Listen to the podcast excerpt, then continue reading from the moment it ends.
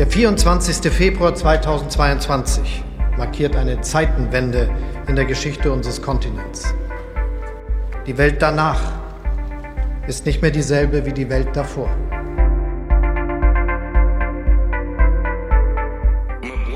We are fighting just for our land and for our freedom. Every square of today, no matter what it's called, is going to be called Freedom Square in every city of our country. Nobody's going to break us. We're strong.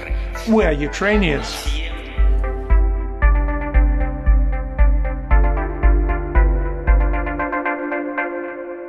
Willkommen zu einer neuen Ausgabe von Migraton, ein Podcast von Polis 180. Wir sind ein Grassroots Think Tank für Außen- und Europapolitik in Berlin, der sich aus jungen Menschen zusammensetzt, die ihre Erfahrungen aus dem Studium oder auch schon aus dem Berufsleben mit einbringen. Das organisieren wir in Programmen mit verschiedenen Themenschwerpunkten wie Migration, europäische Sicherheits- und Verteidigungspolitik, aber auch Kultur und Digitalisierung. Und daraus ergibt sich eine Vielzahl von Projekten, wie zum Beispiel die Veröffentlichung von Publikationen, aber auch äh, Podcasts und die Organisation von Veranstaltungen, auch in Kooperation mit anderen Stiftungen oder Organisationen. Und alle verfolgen das Ziel, jungen Perspektiven und jungen Menschen mehr Gehör zu verschaffen. Mein Name ist Carsten Spandau. Ich habe Politik- und Osteuropa-Studien in Berlin studiert und bin als Berater unter anderem im Bereich Fachkräfteeinwanderung tätig. Zusammen mit Marie Klein moderiere ich diese Folge, in der wir uns voll und ganz mit dem Angriffskrieg Putins auf die Ukraine beschäftigen und vor allem mit den Folgen. Und wir widmen diese Folge den Menschen aus der Ukraine sowie allen Helfenden hier vor Ort in Deutschland und aber auch in den europäischen Nachbarländern, die jetzt wirklich einen gewaltigen Kraftakt und unglaubliches ziviles Engagement zeigen. Und wir möchten mit unserem Podcast einfach eine Plattform schaffen, auf der Erfahrungen, Gedanken und Aufrufe geteilt werden können. Das ist mit Sicherheit auch nicht die einzige und letzte Folge zu dem Thema. Und wir möchten das gerne auch interaktiv gestalten, aber darauf komme ich am Ende der Folge nochmal zurück. Man merkt es mir vielleicht an, meine Stimme ist recht gedrückt, aber ich weiß auch nicht, wie ich das anders machen könnte. Ich glaube, das geht vielen in den letzten Tagen so. Bundeskanzler Scholz hat es, wie ich finde, richtig ausgedrückt. Das ist eine Zeitenwende, die wir erleben. Man könnte auch sagen, eine Stunde Null. Gerade auch für die junge Generation, die dieser Podcast auch mit repräsentiert.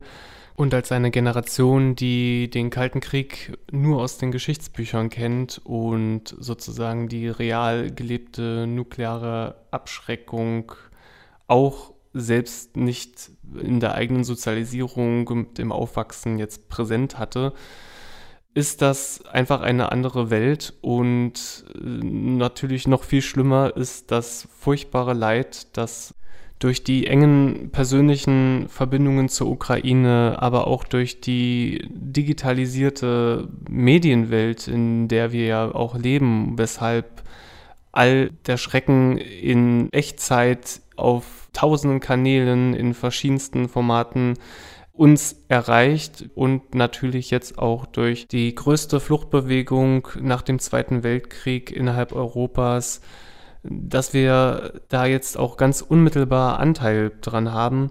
Natürlich nicht an den unvorstellbaren Schmerz, den die Ukrainerinnen und Ukrainer gerade durchleben, aber dass wir präsent sind, wir mitleiden, helfen wollen. Die Spenden- und Hilfsbereitschaft ist enorm.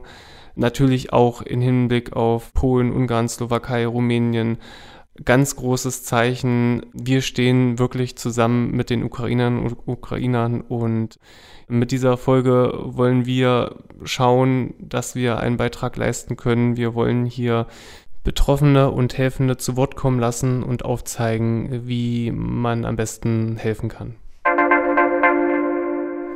Dieser Podcast ist aber nicht das einzige Projekt, das sich bei Polis mit der aktuellen Kriegssituation auseinandersetzt. Am Abend des 24. Februars, als Putins Truppen in die Ostukraine einmarschiert sind, hat sich eine große Gruppe von Polis-Mitgliedern spontan per Zoom zusammengeschaltet und wir haben uns erst einmal ausgetauscht und dann auch direkt überlegt, was wir tun können.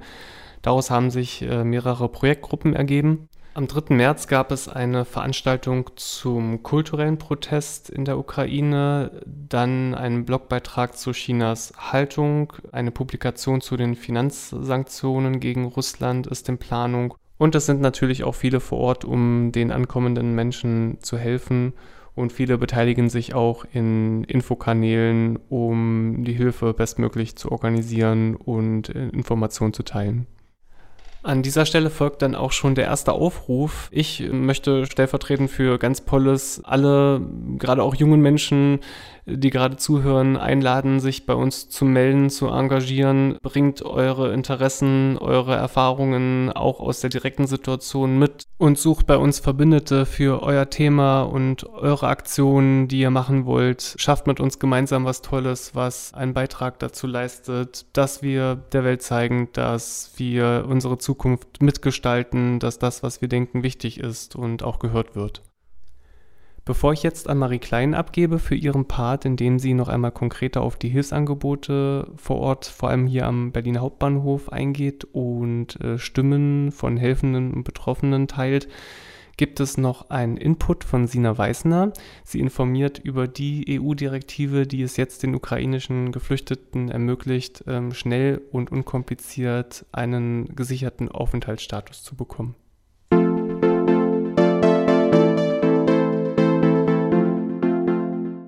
Der Rat für Justiz und Inneres der EU hat am 4. März beschlossen, die Temporary Protection Directive zu aktivieren.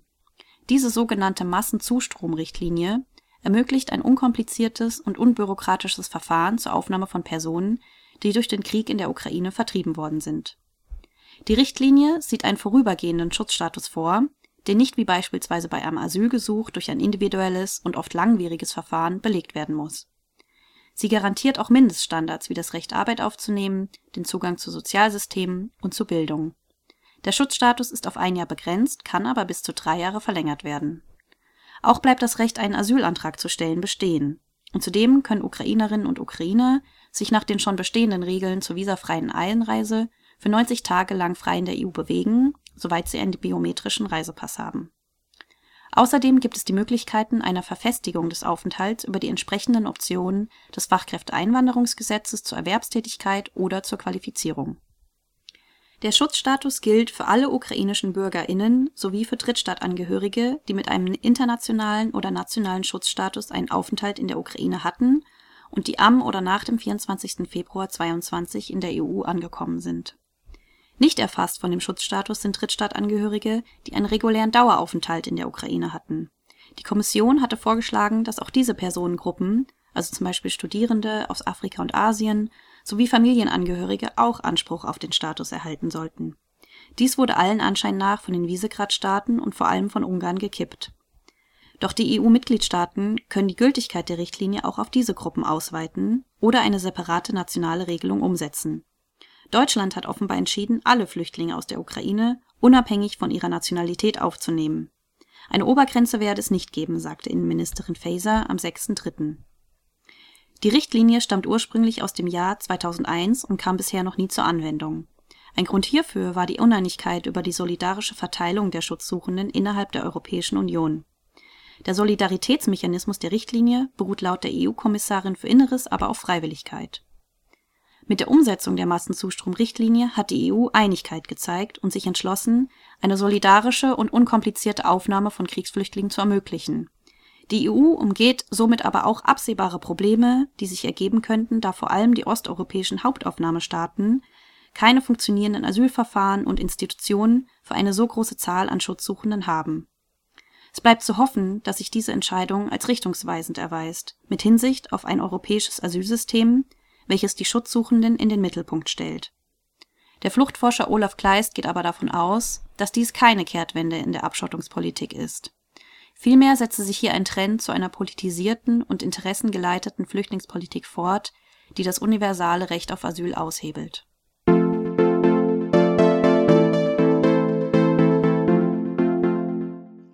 Vielen Dank dir, Sina, für diese inhaltliche und rechtliche Grundlage. Bevor wir uns den Implikationen für die Asylpolitik der EU zuwenden, die du zuletzt angesprochen hattest, wollen wir uns jedoch einem anderen Thema widmen. Um Gedanken und Perspektiven zur Situation in der Ukraine und zu möglichen Entwicklungen der Asylpolitik zu sammeln, sind wir mit Freunden, freiwilligen, jungen Menschen ins Gespräch gekommen. Die Ergebnisse dieser Gespräche möchte ich im nun folgenden Teil zusammenführen. Mein Name ist Marie Klein und ich bin in dieser Folge, die ich zusammen mit Carsten Spandau moderieren darf, das erste Mal im Podcast Migraton zu hören. Die Haltung des russischen Staates gegenüber der Ukraine ist schon seit Jahren ambivalent und wechselt zwischen dem Narrativ des Brudervolks und der Rhetorik des Nazifeindes, der dem Westen ausgeliefert ist. Mit beiden Erzählungsmustern versucht Putin, seinen Angriffskrieg zu legitimieren. Wir sprachen hierzu mit Viktoria Grivina, Kulturwissenschaftlerin und PhD-Candidate an der St. Andrews University in Scotland. Sie schilderte uns ihre Sicht auf die ukrainische Kultur und erklärte die Bedeutung, diese heute mehr denn je für sich zu beanspruchen. I think in this war we are fighting for our culture and for our language because according to the president of our neighbor we don't exist and we don't have the right to exist and our culture is non-existent and our language is just muddy Russian. Russland will eine Integration der Ukraine in sein Staats- und Einflussgebiet durch eine Nivellierung der Unterschiede. Demgegenüber steht das Motto der EU, in Vielfalt geeint. Wir haben dazu mit Dimitri gesprochen, der die russische Perspektive weiter dekonstruiert. Seine Familie kam aus der Ukraine nach Deutschland. Er ist hier aufgewachsen und studierte Politik- und Wirtschaftswissenschaften in Berlin, Paris und den USA. Die Ukraine ist nicht gespalten. Ja, es gab lange Wahlen, das könnte man politisch, analytisch beobachten. Die, der Westen hat Europa gewählt, der Osten Russland oder Kandidaten, die Osten Westen unterstützt haben. Aber nie war das Land so geeint wie in den letzten Jahren, ganz zu schweigen von der jetzigen Situation. Europa, die NATO, Freiheitswerte, Demokratie, all das steht schon längst nicht mehr zur Debatte. Niemand möchte so leben wie in Russland. Niemand möchte in einer Diktatur leben, in einem Regime, das dich unterdrückt, wo du nach sowjetischen Maßstäben unter Angst lebst. Und das wird auch weiter so bleiben. Und natürlich haben viele gedacht, wahrscheinlich auch die Strategen in Russland, dass das alles sehr schnell enden wird, dass russische Truppen einmarschieren, ein paar Leute sterben und danach ist die Ukraine russisch. We say now that uh, there is not one front. You don't have to be a soldier to, to fight this war, but you can be a cultural front, an informational front, trying to reach out to Russians and write them. Zuverlässige Informationen sind in Krisensituationen Mangelware, aber gerade heute sind sie besonders wichtig. Denn neben den bewaffneten Auseinandersetzungen findet derzeit auch ein Krieg um die Deutungshoheit statt, ein Krieg um die richtigen Worte, ein Informationskrieg. Ich studiere Master Russisch und Politik auf Lehramt war zuletzt 2018 in Moskau zum Auslandssemester und befinde mich, wie wohl viele von uns, seit fast zwei Wochen in einer Art Schockzustand. Ich habe mich seitdem oft gefragt, kann und will ich diese Sprache weiter sprechen, weiter lernen, will ich sie unterrichten? Langsam komme ich zu dem Schluss, ja, das will ich. Denn Putin ist nicht Russland, Putin ist nicht die russische Sprache und Putin ist nicht die russische Bevölkerung. Und im Zuge dieser Folge erlaubt es mir gerade meine Sprachkompetenz, mit zwei jungen Menschen in Moskau Kontakt aufzunehmen, die an den Antikriegsdemonstrationen dort teilgenommen haben. Zum Schutz unserer Kontaktpersonen haben wir uns dazu entschieden, die Aufnahmen nicht im Original einzuspielen, sondern sie vorzulesen bzw. nachzuerzählen. Auch ihre Namen haben wir geändert. Wir haben sie gefragt, wie die Stimmung in Moskau ist und was sie, die junge Generation, in Russland über Putins Angriffskrieg denken. Wir haben große Angst. Wir schämen uns. Es schmerzt uns. Wir wollten das nicht, ebenso wenig, wie wir diesen Präsidenten gewählt haben. Wir tun alles in unserer Macht Stehende, um dieser ungeheuerlichen Ungerechtigkeit und Aggression dieses Großvaters zu widerstehen. Dieses Großvaters, der den Verstand verloren hat. Derzeit ist das gesamte Zentrum zu jeder Tages- und Nachtzeit mit Polizeiwagen übersät. In der Chamonstraße ist es furchteinflößend.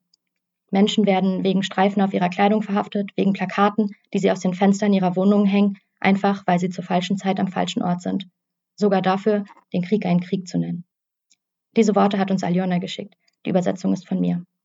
Auch Sascha schildert uns seine bedrückende und unwirkliche Atmosphäre in Moskau, in der Passanten wahllos von Polizisten angehalten werden, die ihre Handys an sich nehmen und ihre Chats durchgehen.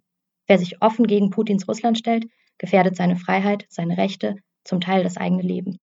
Denn Putin führt derzeit nicht nur Krieg gegen die Ukraine, sondern auch gegen sein eigenes Volk im eigenen Land. Im Rahmen der russischen Propaganda und einer strikten Kontrolle der Narrative des Konflikts werden die Wörter Krieg Bombardierung oder Verluste unter der Zivilbevölkerung vom russischen Staat strengstens unterdrückt und mit bis zu 15 Jahren Gefängnis bestraft. Viele soziale Netzwerke werden zensiert. Seit dem 5. März sind Facebook und Twitter gesperrt und aufgrund der Gesetzesänderung zu Fake News werden Inhalte bei sonstigen Plattformen wie Netflix oder TikTok seit dem 6. März begrenzt.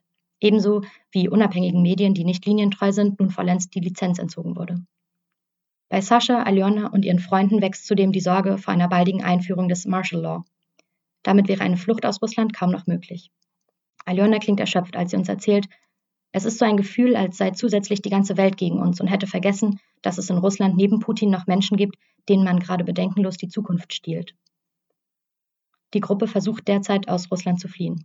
Ob jedoch auch sie in ihren Ankunftsländern mit offenen Armen empfangen werden, bleibt abzuwarten. Zurück in Deutschland, Berlin, am Hauptbahnhof und am Zopp. Tausende Geflüchtete aus der Ukraine werden täglich von Freiwilligen bei ihrer Ankunft oder während ihres Transits unterstützt und betreut. Zur Situation vor Ort hören wir nochmal Dimitri.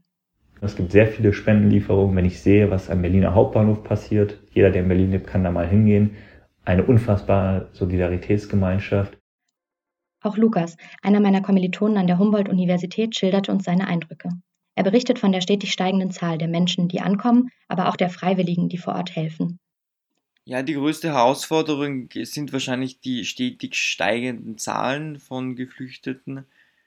Obwohl der Organisationsgrad dieser Hilfeleistungen in Berlin meines Erachtens schon sehr hoher ist, sind einfach die Zahlen der Menschen schwierig zu bewerkstelligen. Also es braucht einerseits mehr personelle Ressourcen, andererseits mehr Sachleistungen, Essen, Kleidung und so weiter und so fort.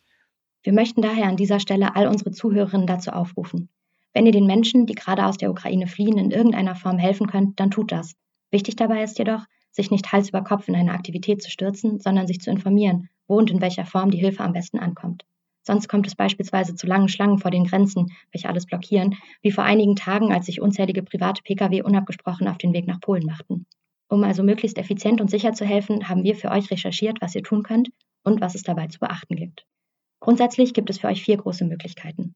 Ihr könnt spenden, und zwar in Form von Geld oder Sachspenden, oder ihr könnt vor Ort, beispielsweise an der Seite von Lukas, als Freiwillige helfen. Oder, wenn ihr die Möglichkeit habt, könnt ihr den Geflüchteten eine Unterkunft bieten. Bei Geldspenden ist es wichtig, dass ihr euch vorher informiert. ExpertInnen raten dringend von Impulsspenden ab. Der Tagesspiegel listet in einem umfassenden Artikel viele Hilfsorganisationen auf. So könnt ihr bestmöglich entscheiden, wofür euer Geld genau genutzt wird. Ihr könnt euch hier außerdem am Spendensiegel orientieren, das seriösen Spendenorganisationen etwa vom DZI verliehen wird. Den Artikel des Tagesspiegels verlinken wir euch später in unseren Shownotes. Voraussichtlich werden lokale Sachspenden in Zukunft noch an Relevanz gewinnen. Für Sachspenden gibt es bei vielen Stellen bereits Bedarfslisten. Informiert euch, was gebraucht wird, bevor ihr die Sachen vorbeibringt. So könnt ihr auch den Workload der Hilfsorganisationen reduzieren, die gerade mit dem großen Aufkommen an Aufgaben zu kämpfen haben und ihr Bestes tun. Sachspenden nehmen in Berlin beispielsweise die Spendenbrücke im Hangar 1 des ehemaligen Flughafen Tempelhof der Verein Ukraine-Hilfe Berlin e.V. und das Pilecki-Institut am Pariser Platz entgegen. Nähere Informationen erhaltet ihr bei den Organisationen. Sehr niedrigschwellig könnt ihr hier in Berlin vor allem an den großen Bahnhöfen helfen. Die Freiwilligen helfen den Ankommenden bei der ersten Orientierung, verteilen Wasser, Essen, Freitickets der Deutschen Bahn und andere dringend benötigte Dinge und können bei organisatorischen Fragen und Übersetzungsproblemen helfen. Gerade wenn ihr Russisch, Ukrainisch oder eine andere Fremdsprache sprecht, könnt ihr dort gut helfen. Die Organisation findet derzeit in größtenteils selbst initiierten Telegram-Gruppen statt, die sich für die verschiedenen Orte formiert haben. Die Telegram-Gruppen werden wir euch ebenfalls verlinken. Schließlich könnt ihr auch ein Zimmer oder eine Wohnung zur Verfügung stellen, wenn ihr die Möglichkeit habt. Bei einem Zeitraum unter drei Monaten ist hierfür keine Zustimmung des Vermieters nötig. Natürlich gibt es besonders hierbei einiges zu beachten, immerhin geht es um einen sehr privaten Raum. Bitte informiert euch also vorher unbedingt, worauf ihr achten solltet. Die größten Organisationen sind in Bezug auf Unterkunft für Geflüchtete derzeit Elinor und Host for Ukraine. Wenn ihr selbst aus der Ukraine geflüchtet seid oder jemanden kennt und Informationen auf Ukrainisch benötigt, können wir die Seite berlin-hilft.com/ukraine empfehlen. Das ist berlin-hilft.com/ukraine. Dort erhaltet ihr Infos auf Deutsch und Ukrainisch. Rechtlichen Beistand bietet zudem Pro Asyl. Besonders schutzbedürftig sind in Krisen leider immer genau die Menschengruppen, die auch zuvor bereits Diskriminierung erfahren haben. Seelsorge für queere Menschen aus der Ukraine bietet zum Beispiel die NGO Les Migras mit psychologischen Beratungen auf Ukrainisch und Russisch an. Wir konnten euch jetzt nur einen kleinen Ausschnitt aus den verschiedenen Hilfsorganisationen vorstellen. Wir haben aber zusätzlich zum Artikel des Tagesspiegels noch ein Google Doc angelegt, in dem wir weitere Hilfsangebote gesammelt haben. Darunter sind auch Informationen, die sich direkt an Menschen richten, die aus der Ukraine geflohen sind. Dieses Dokument haben wir euch neben dem Artikel in den Shownotes verlinkt. Schaut doch mal rein. Dort steht noch viel ausführlicher, wo es überall Hilfe gibt. Wenn euch nun keine der genannten Möglichkeiten zusagt oder ihr einfach keine Mittel dafür habt, dann gibt es natürlich trotzdem Wege für euch zu helfen. Schließt euch einer der Demonstrationen an, unterzeichnet Petitionen oder schreibt euren Abgeordneten, um den EntscheidungsträgerInnen zu zeigen, dass das Thema auf ihre Agenda gehört. Oder ihr startet eine Initiative in eurer Uni oder auf der Arbeit. Setzt das Thema auf die Tagesordnung, vernetzt euch und vor allem sprecht miteinander. Und sicher fallen euch selbst auch noch viele andere kreative Wege ein, um den Menschen in Not zu helfen. Es ist im Endeffekt gar nicht das Ziel, die perfekte Möglichkeit zu finden, sondern einfach aktiv zu werden.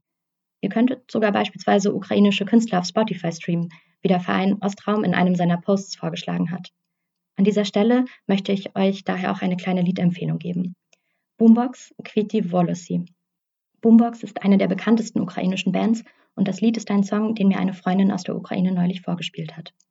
Ein Link zu dem Lied auf Spotify findet ihr ebenfalls in den Show Notes. Bevor ihr nun jedoch auf einen der Links klickt, um nach Hilfsangeboten zu suchen, wollen wir noch einmal Dimitri dazu hören.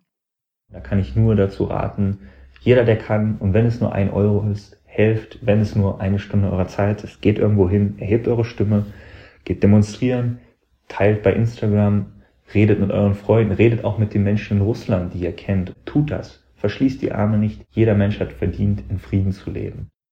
Jeder Mensch hat das Recht, in Frieden zu leben. Das ist einer der europäischen Werte. Doch obwohl sie sich als Friedensprojekt für Demokratie, Freiheit und Vielfalt präsentiert, untergräbt die EU wiederholt ihre eigenen Werte, etwa durch die an ihren Außengrenzen durchgeführten Pushback-Operationen. Auch die üblichen langwierigen Aufnahmeprozesse für Geflüchtete aus dem globalen Süden stehen in krassem Gegensatz zu der schnellen und einstimmigen Unterstützung, insbesondere der östlichen Mitgliedstaaten, für den ukrainischen Nachbarn jetzt. Die schnelle und einige Reaktion der EU-Mitgliedstaaten mit der Umsetzung der Temporary Protection Directive war singulär und für die Menschen, die gerade aus der Ukraine fliehen, ist das erst einmal gut.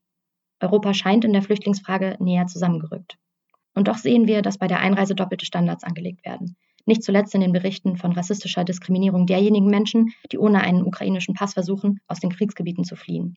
Wie groß dürfen also die Hoffnungen auf ein neues Asylsystem in Bezug auf die Verteilung von Geflüchteten sein, das bislang einen Stolperstein in den europäischen Verhandlungen darstellte, in dem besonders die östlichen Mitgliedstaaten wie etwa Polen und Ungarn blockierten, wie Sinas von im Newsfeed angesprochen hat? Kann das Momentum der Krise in der Ukraine die Verhandlungen mit seiner ganzen Wirkmacht und Unausweichlichkeit langfristig vorantreiben? Neben der Ukraine haben nun auch die Republik Moldau und Georgien Beitrittsgesuche gestellt. Alles Symbolpolitik? In jedem Falle stellt sich die Frage, in welche Richtung wollen wir von jetzt an in der Flüchtlingspolitik gehen? Grundsätzlich hat jedes Land das freie Recht und sowohl die Ukraine als auch andere Staaten, Moldau, Georgien, weitere Staaten in der Region, auch die Türkei, auch Teile der Balkanstaaten erfüllen die Kriterien zum Teil, zum Teil nicht. Jedoch hat sich die Europäische Union schon immer ausgezeichnet dadurch, Ländern auch Anschub zu geben. Die Realität ist die, die Ukraine wird nicht morgen EU-Mitglied. Die Ukraine wird auch nicht morgen NATO-Mitglied. Gerade bei der NATO ist es fraglich, ob sie überhaupt Mitglied werden in der heutigen Sicherheitsarchitektur. Dennoch ist es von ukrainischer Seite richtig, nicht nur jetzt, das machen sie schon seit über zehn Jahren, seit 15 Jahren, darauf zu drücken, Druck auszuüben.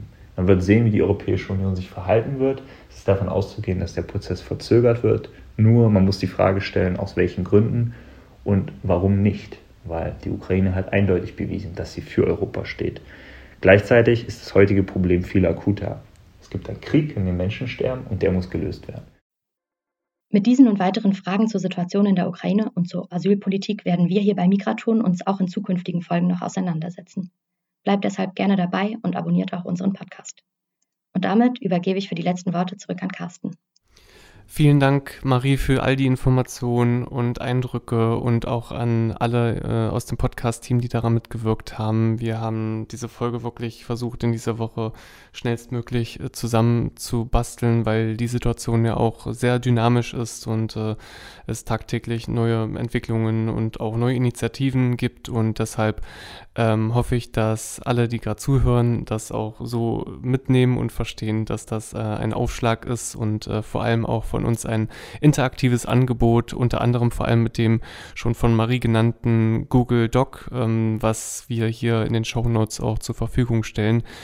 Und wir hoffen, dass wir damit einfach viele erreichen und motivieren, ähm, ja, sich zu engagieren, zu helfen, wenn sie es nicht sowieso schon tun. Ich möchte zum Schluss gerne noch eine persönliche Geschichte teilen. Ich war am 27. Februar, wie viele, viele andere, in Berlin auf der großen Friedensdemo und war gerade angekommen vor dem Bundeskanzleramt, wo ich mich getroffen habe mit anderen Freunden und wurde direkt angesprochen von zwei jungen Männern aus Polen, ähm, die ein Foto mit mir machen wollten äh, und mit meinem Plakat, das ich dabei hatte. Darauf äh, war die ukrainische Flagge und dort stand Stand with Ukraine. Und auch die EU-Flagge war drauf. Ähm, ich wollte unter anderem an dem Tag auch ähm, ein Zeichen dafür setzen, dass äh, aus meiner Sicht es genau richtig und nicht falsch ist, jetzt ähm, dem Beitrittsgesuch äh, der Ukraine zu entsprechen und ähm, dort ein klares Signal zu setzen, dass es Putin nicht gelingen darf, eben sein Ziel zu erreichen, nämlich die Ukraine jetzt so zu zerstören, zu destabilisieren auf lange Zeit, dass ein EU-Beitritt nicht in Frage kommt. Ich glaube, das sind wir unter anderem äh, allen Ukrainerinnen und Ukrainern schuldig, äh, als EU-Bürgerinnen, als EU-Mitgliedstaaten hier nicht die Tür zuzumachen, sondern ein klares Signal zu setzen. Äh, hier gibt es in dieser Form auch eine Zukunft und ich sage das gewiss nicht leichtfertig. Ich habe mich sowohl in meiner Bachelor- als auch in meiner Masterarbeit mit der EU-Erweiterungspolitik beschäftigt. Ich kenne das äh, schwierige Beitrittsverfahren und die Erfüllung der Kriterien.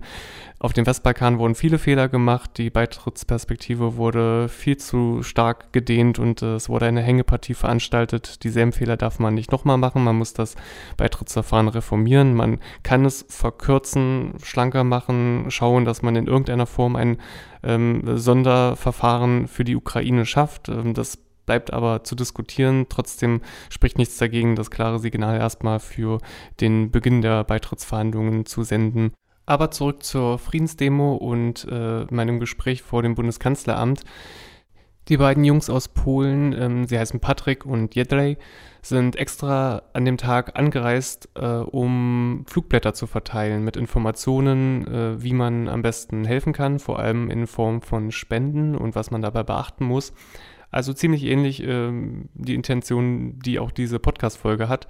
Und Jedrzej kann man sich äh, als ziemlich charismatischen und auch sehr klugen Typen vorstellen, der sich auch ja ziemlich sozusagen in engagierte Rage redete und ähm, irgendwann dann aber auch äh, in Tränen ausbrach und äh, erzählte dann, dass sein Vater, so habe ich es verstanden, Lkw-Fahrer in Polen, sich entschlossen hat, ähm, der ukrainischen Armee beizutreten und im Krieg ähm, zu kämpfen. Und das war ein Moment, wo ich und meine Freunde einfach nur noch zugehört haben und ähm, ja, einfach ihm den Raum gegeben haben und auch einfach sehr stark verstanden haben, warum er und äh, sein Freund nach Berlin gekommen sind und einfach von dem Gefühl getrieben, sie, sie müssen was tun. Und ich habe auch von Patrick gehört, dass er Bekannte in Odessa hat, die ihn täglich schreiben und äh, er sich zu dem Zeitpunkt auch nicht sicher sein konnte, ähm, wie, wie es für sie weitergeht. Und ähm, ich habe gesagt, ich, was kann ich tun? Und ähm, sie haben mir dann erzählt, äh, die beiden stehen im Kontakt mit der Oxford ähm, University Ukrainian Society. Diese hat auch eine Google Doc-Liste erstellt mit verschiedenen Organisationen, die Zivilisten und die Streitkräfte vor Ort in der Ukraine unterstützen. Und genau das hat uns eben auch für diese Podcast-Folge inspiriert und ich habe den beiden, Patrick und Jedrej, versprochen, ihre Liste zu teilen und das Versprechen löse ich hiermit ein. Äh, ihr findet äh, die Liste oder den Link in den Show Notes. Und zum Schluss möchte ich noch ähm, einen Post vorlesen, den Patrick geschrieben hat. Wir sind auch noch in Kontakt. Wir haben uns über Facebook connected und Meine Polnischkenntnisse sind leider null vorhanden, aber dank moderner Übersetzungstechnik kann ich trotzdem einmal vortragen, was er geschrieben hat. Bis vor einer Woche lebten wir alle unser normales Leben, doch der Krieg ist gekommen und die Ukraine wurde vom kriminellen russischen Staat angegriffen. Als Polen, Europäer und freie Menschen können wir Kriegsverbrechen, Besatzung und die Zerstörung einer freien Ukraine nicht zulassen. Dies geschieht nicht nur aus Sorge um unsere Zukunft und die Bedrohung durch die Diktatur des Kremls, sondern auch aus einem Gefühl des menschlichen Anstands heraus. Jedrej und ich sind nach Berlin gefahren, um zu protestieren, Flugblätter zu verteilen und die Menschen in Berlin wachzurütteln.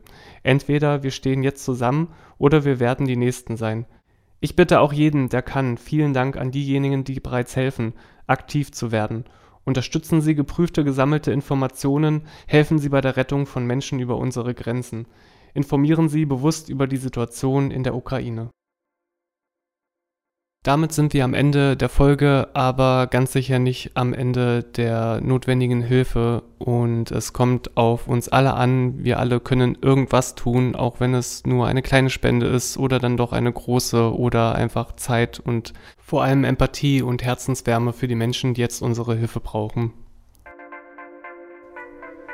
Wir möchten euch einladen. Schickt uns eine Mail oder auch gerne Sprachnachrichten und erzählt uns von euren Eindrücken, teilt Informationen, connectet uns mit Initiativen und bringt uns gerne auch mit Geflüchteten aus der Ukraine zusammen oder kommt mit ihnen ins Gespräch und, und fragt, äh, ob ihr eine Aufnahme machen dürft. Schickt uns die. Wir möchten jedenfalls nicht nur über die geflüchteten Menschen sprechen und ihre Situation. Wir wollen sie natürlich auch zu Wort kommen lassen und wir sind da für jede Unterstützung dankbar. Wir sammeln alles, lesen alles, hören uns alles an und wir möchten einfach euch hier diese Plattform bieten. Also schreibt uns gerne an migraton.polis180.org und wir freuen uns, wenn ihr uns weiterempfehlt und das nächste Mal wieder einschaltet. Bis bald.